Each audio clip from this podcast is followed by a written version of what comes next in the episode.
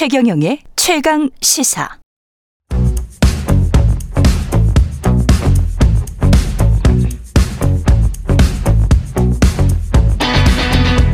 심리로 들여다보는 세상 이야기. 뉴스는 십니다. 네, 정치, 경제, 사회 등 우리 사회 다양한 이슈를 심리학적 관점에서 풀어보는 시간입니다. 최경영의 최강시사 뉴스는 십니다. 아주대학교 심리학과 김기현 교수 나오셨습니다. 안녕하세요. 안녕하세요. 예. 오늘은 어린이날. 와, 예. 네. 와, 좋겠습니다. 어린이들. 예. 심리학에서는 어린이를 어떤 존재로 봅니까? 완성된 뭐, 존재입니까? 그 이제 방금 전에 그렇게 네. 말씀하셨잖아요. 완성된 존재냐 아니냐, 뭘 할 수 있느냐 할 수 없느냐. 예. 뭐 다양한 정의가 있고 다양한 네. 관점이 있는데요. 제가 제일 좋아하는 관점이 그 앨리슨 거프닉이라고 하는 교수가 있는데 음. 아 저는 이 관점이 너무 마음에 들어요. 모든 아이들은 혹은 모든 어린이들은 음. 어른들이 생각한 것보다 똑똑하다. 그리고 그 다음 말이 더 재밌어요. 그건 사실이네. 네. 예. 더 재밌는 게 예. 모든 어른들은 아이들이 생각한 것보다 멍청하다. 아, 그것도 사실이네. 그거 맞네요. 네, 예. 그래서 예. 그 어린이라고 하잖아요. 어리다라고 그렇죠. 하는데 그 말 속에서 우리가 그들이 해, 해, 할 수 있고 완성해 나가고 있고 또 창조하는 수많은 것들을 심지어는 어른이 못하는 걸 하는 것 들을 굉장히 많이 놓치고 있다. 예. 이 우리가 항상 어린이날이라고 하면 그런 것들을 다시 한번 떠올려 보는 계기가 됐으면 좋겠어요. 그러네요. 네. 그 후민저금 해제에도 어린 백성들 뭐 이런 거 나오지 않습니까? 그게 네, 사실은 좀 무, 무지하다 뭐 이런 뜻이잖아요. 네, 그래서 저는 예. 규린이 뭐 이런 표현 있잖아요. 음. 그러니까 뭘 처음 시작해서 잘 모르는 사람들한테 음. 린이 붙이는 거 음.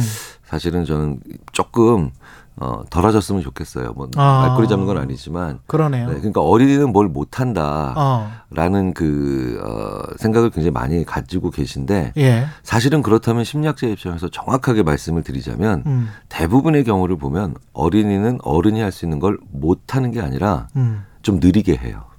좀 느리게 한다. 네. 하지만 기다려주면 대부분 할 수 있어요. 아, 네. 그렇군요. 그런데 예. 어, 그걸 안 기다려주고 음. 어, 뭐 신발끈 하나 묶을 때도 빨리빨리 해. 아빠 묶을게. 어. 네네. 어. 근데 이게 뒷사람 기다리잖아. 그러니까요. 네. 근데 어른이 어린이보다 더 어. 빨리 할 수 있다는 건데 빨리 하느라는 게 예. 우수하다. 아니면 뭐 굉장히 뭐 대단하다. 아니지. 아니잖아요. 아니거든요. 예. 네, 네.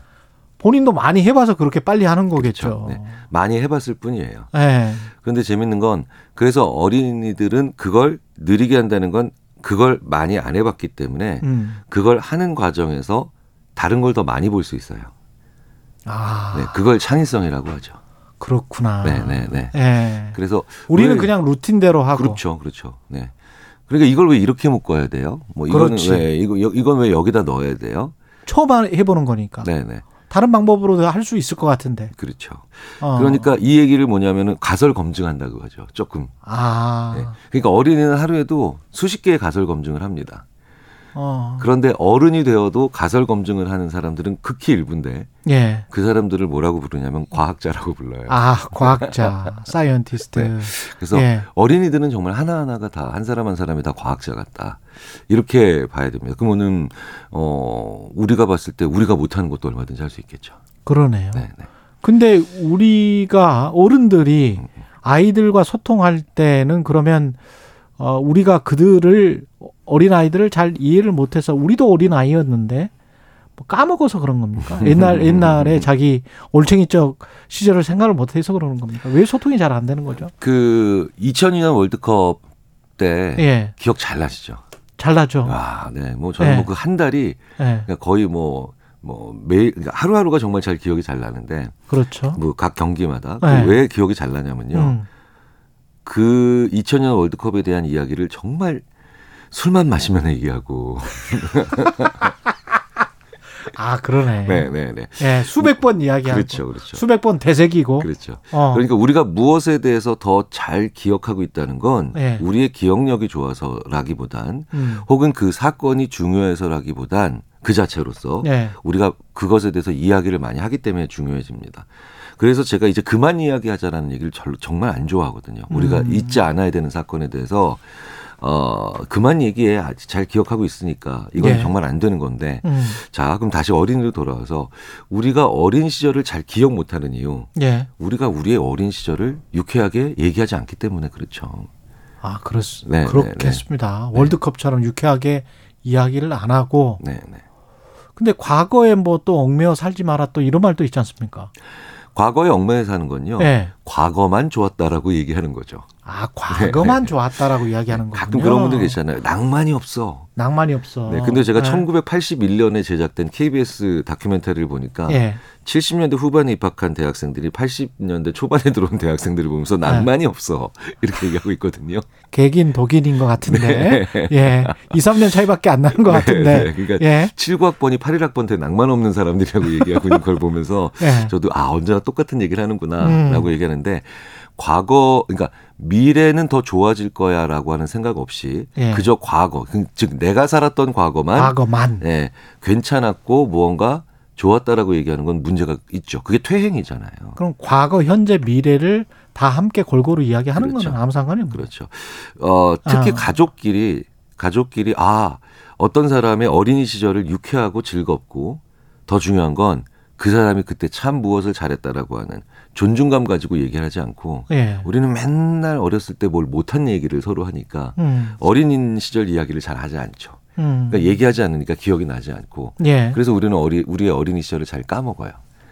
그렇군요. 네네. 아, 그 이야기를 좀 하면서 향수에 젖어 봐도 그게 인생에 도움이 되겠군요. 그럼요. 그럼. 예. 앞으로 잘 될 수 있을 거다.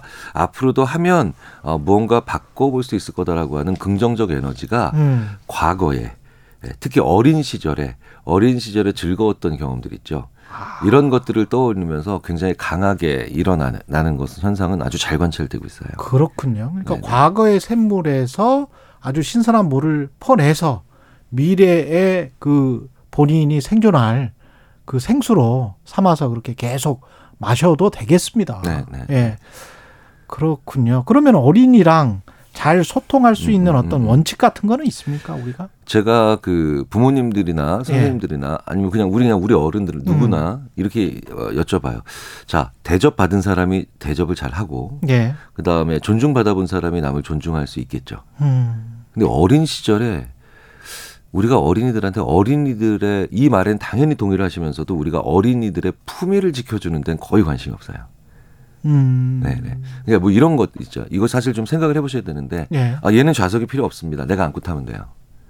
그렇지, 그렇지. 꽤큰 아이들한테. 옛날에 옛날에 많이 그랬어요. 네네. 예. 근데 저도 그 그런 경우에 되게 나- 제가 낯뜨거웠던 기억이 나요. 음. 어린이인 제가 음. 나도 자리 하나 있어야 되는데 그렇지, 그렇지. 물론 돈을 절약하는 건 중요하지만 근데 그러면 아이의 자존감 같은 거를 좀 망치게 됩니까? 좀 그렇죠. 훼손하게 나- 됩니까? 나 는 그냥 얹혀가는 존재. 아. 네, 그러니까 어 그렇기 때문에 나는 뭐 아무런 얘기도 하면 안 되는 존재. 그런데 꽤 큰, 꽤 나는 컸다라고 생각하는 어린이인 어린이인 저는 그그 내내 그 열차 안에서 고개를 푹 숙이고 갈 수밖에 없는 거죠. 그러네. 그러니까 품이라고 하는 건그 아, 사람을 하나의 인격체로 대해주는 거잖아요. 그러네요. 심지어는 그 어린이라는 세계라는 참 제가 정말 좋아하는 책인데 그 김소영 작가님이라고 하는 분이 예. 아이들 독서방 그러니까 그 책방을 운영하시면서 쓴 책인데 거기에 뭐 정말 좋은 문장이 많이 나오는데 예. 이런 것도 자기는 인상 깊게 봤다고 하시더라고요. 음. 서점에 가서 책을 계산하는데 아빠 책 두 권, 그 다음에 어, 아이 책 한 권을 사줬어요. 음. 그런데 어떤 아빠가 이렇게 계산하시더래요. 자, 요거는 제 거고요. 이거는 우리 아, 딸 건데요. 음. 따로따로 좀 봉지에 담아주세요. 어, 네. 의미가 다르군요. 네, 총액은 다르, 가- 똑같지만 예. 제 거는 이렇게 계산하고 이렇게 계산하겠습니다. 이건 너 네. 거. 그래서 네, 네, 가 네, 가져가 또. 네, 네. 그 다른 봉지에 다 가지고. 아. 그리고 아이가 그 가지고 가는데 사실 이런 것도 사소해 보이지만 어, 아이를 하나의 인격체로 대해 주시는 즉 아이의 품위를 지켜주시는 굉장히 아, 어떻게 참 센스를 넘어서 지혜가 있는 장면인데요. 예. 보십시오. 우리가 품위, 대, 그러니까 대접을 받아보고 존중을 받아본 사람들이 존중을 남 타인을 존중한다. 음. 참 우리 사회가 존중감이 많이 떨어지는 사회라는 걸 우리가 부인 못 하잖아요. 그렇죠. 그러니까 이게 어디서부터 출발을 하느냐 어린이들의 품위를 존중하지 않았기 때문에라고 시작해서 볼 수 있죠. 생각해 보니까 그러면 네, 네. 그 아이들 때리는 거나 뭐 폭언하는 거나 옛날에는 그게 하나의 이제 훈육 방식으로 그냥 일반적으로 생각을 했단 말입니다. 저희가 클 때는. 근데 지금은 그런 어른들이 뭐 많지는 않을 텐데 그것도 어떤 훈육의 방식이 아닌가라고 생각하는 분들 어떻게 보십니까? 어, 참 재밌는 건 예. 그렇게 어린 시절이 기억이 안 났는데 음. 안 나는데 맞은 기억은 다 나요. 예, 저는 뭐 많이 납니다. 네, 정말 이거는 어린이뿐만 아니라 청소년 때도 어, 고등학교 때 저는 네, 저 네, 선생님한테 많이 맞았어요. 네, 맞은 선생님. 기억이 다 나요. 그게 예. 무슨 얘기냐? 예, 그렇게 기억이 안 나는 과거의 어린 시절, 청소년 시절이 예, 맞은 기억은 거의 다 난다는 건 그렇죠. 그만큼 각인된다는 거죠. 그렇죠. 실제로 저희들이 각인이라는 표현을 쓸 때 심리학자들이 정말 뇌에 물리적 흔적을 남긴다. 아, 물리적 흔적을 남긴다. 그러니까 왜 그 파버리는 조, 예, 거구나. 조각칼로 이렇게 파버려. 예, 파버리는 그런 기록, 기, 기억이에요. 아, 어, 아무리 살펴봐도 폭언과 그 다음에 체벌은 어, 교육적 효과가 없어요. 아, 아무리 살펴봐도 아무리 살펴봐도. 예. 이건 아무리 거기다 미사여구를 붙이고 그 다음에 어, 네가 몰라서 그렇게 얘기를 해도 예, 어, 정상적인 그 연구들을 통해서 이게 음. 효과가 있다는 거는 물론 즉시적으로 뭘 안 하게 하는 현상만 있죠. 예, 현상만 있죠. 그래서 어, 특히 성장 과정에서 사람에게 폭언하거나 사람을 때리는 행동은 음, 결국은 어, 저 약간 흥분하려 그러죠. 결국은 예, 자기가 참 있는 그러니까 자기가 어, 정상적인 어떤 대화를 어린이와 못 한다는 걸 보여주는 것 뿐이에요. 아, 네, 네. 본인의 어른의 열등함, 네, 네. 무능함을 보여주는 거네. 사실 그냥. 천만다행으로 우리 문화가 어린 시절에 많이 맞았던 문화임에도 불구하고 사회적으로 그걸 그나마 잘 다독여줄 수 있는 뭐 정이라든가 맞아요. 네, 아니면 예. 뭐 어, 우애라든가 예. 여러 가지 것들이 그나마 있어서 이걸 폭발시키지 않았던 거지. 그렇죠. 7, 80년대는 사실 뭐 굉장히 폭력적이었습니다. 네, 네, 사실은. 네. 사실은 예. 과거의 세대를 보면 항상 아 오늘이 제일 안전한 사회구나라고 느낄 정도로 음. 많은 폭언과 그 폭력이 있었는데 사실 정말 정말 가끔가 이렇게 서늘해지는 게 야 진짜 그렇게 자란 우리가 잘 자칫 잘못했으면 정말 정말 그렇죠. 네네네 폭력적인 사회를 만들었겠구나. 아, 라고 하는데요. 어, 못지않게 중요한 건 말도 굉장히 큰 폭력이라는 걸 우리가 생각을 해야 되고요. 폭언도. 네네. 그 굉장히 많은 사람들이 자, 어렸을 때 자기 부모나 자기 선생님한테 들었던 음, 야, 넌 뭐해 이러냐라는 말 중에 아주 오랫동안 그 음. 오랫동안 자기에게 상처가 되고 문득문득 길에 지나가다가도 남는 그런 단어들이 한 사람마다도 꽤 있죠. 조심하셔야 됩니다. 이영희 님이 저는 성격이 급해서 아들을 늘 재촉했는데요. 친정 엄마가 네 아이가 로봇이니? 라고 말씀하시던 게 기억나네요. 이렇게. 아, 근데 이런 경우 그 어머니들 많으실 것 같아요. 어, 예. 되게 재밌는 건 호모사피엔스의 가장 큰 특징 중에 하나가 예. 호모사피엔스가 그 살아남을 수 있어도 가장 큰 특징 중에 하나가 할머니 말을 잘 들어서 그랬다. 뭐 이런 연구들이 있어요. 그렇구나. 그만큼 한 세대를 건너뛰고 다음 다음 세대, 즉 다음 다음 세대를 바라볼 때야 음. 아 이렇게 키워야 되는구나 알. 정도로 사실 어, 부모 되기, 아. 선생님 되기 쉽지 않다 이렇게 어, 볼 수 있는데요. 맞습니다. 네. 예. 그러니까 제 아내도 어, 장모님한테 엄마도 나 그렇게 키웠잖아 라고 음. 했는데 장모님이 그러시더라고요. 음. 야 이젠 보여 임마. 아, 그때 몰라서 미안해. 네, 네, 네, 네.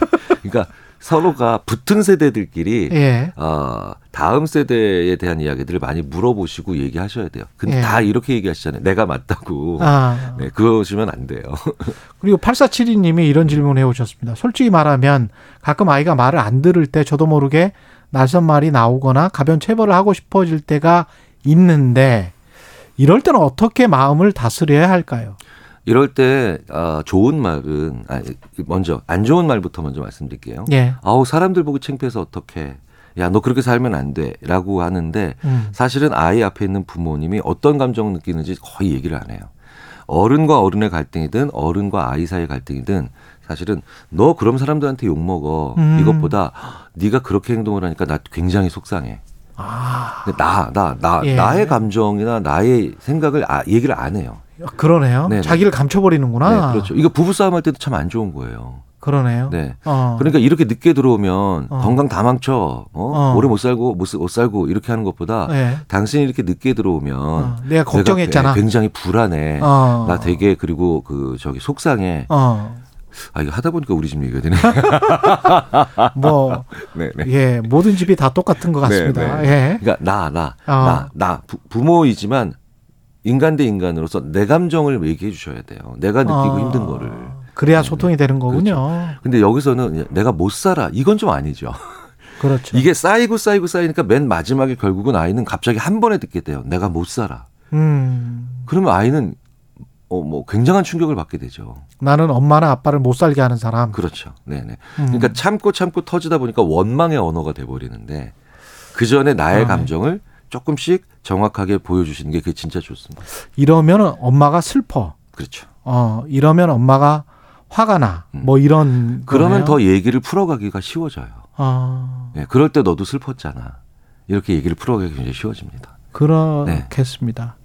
근데 이 진짜 아이 키우는 게 힘들잖아요. 근데 옛날에는 마을에서 키워줬다고 하는데 지금은 완전히 뭐 핵가족화 돼 있으니까 번아웃 되는 경우가 있을 거란 말이죠. 네네. 젊은 부부들도 그럴 거고 조언 같은 거 마지막으로 좀 해주십시오.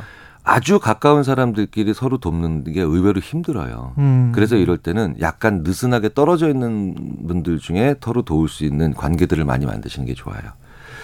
느슨하다는 건 뭐냐면 서로 숟가락 몇 개씩인지 다 알고 있는 그런 관계 말고. 예. 왜냐하면 그러면 굉장히 아이가 뭘 잘못하는 게 치부처럼 느껴져서 음. 오히려 더 힘들어지는 경우가 예. 많거든요. 뭐 굳이 평상시에 크게 사- 살갑게 대화를 하지 않더라도 요런 거는 같이 서로 도와주는 그런 모임. 음. 요런 건 살짝 평균적으로 그렇게 서로 관계가 아, 깊진 않아도 요런 건 같이 해주는 모임. 요런 서로 돕는 모임.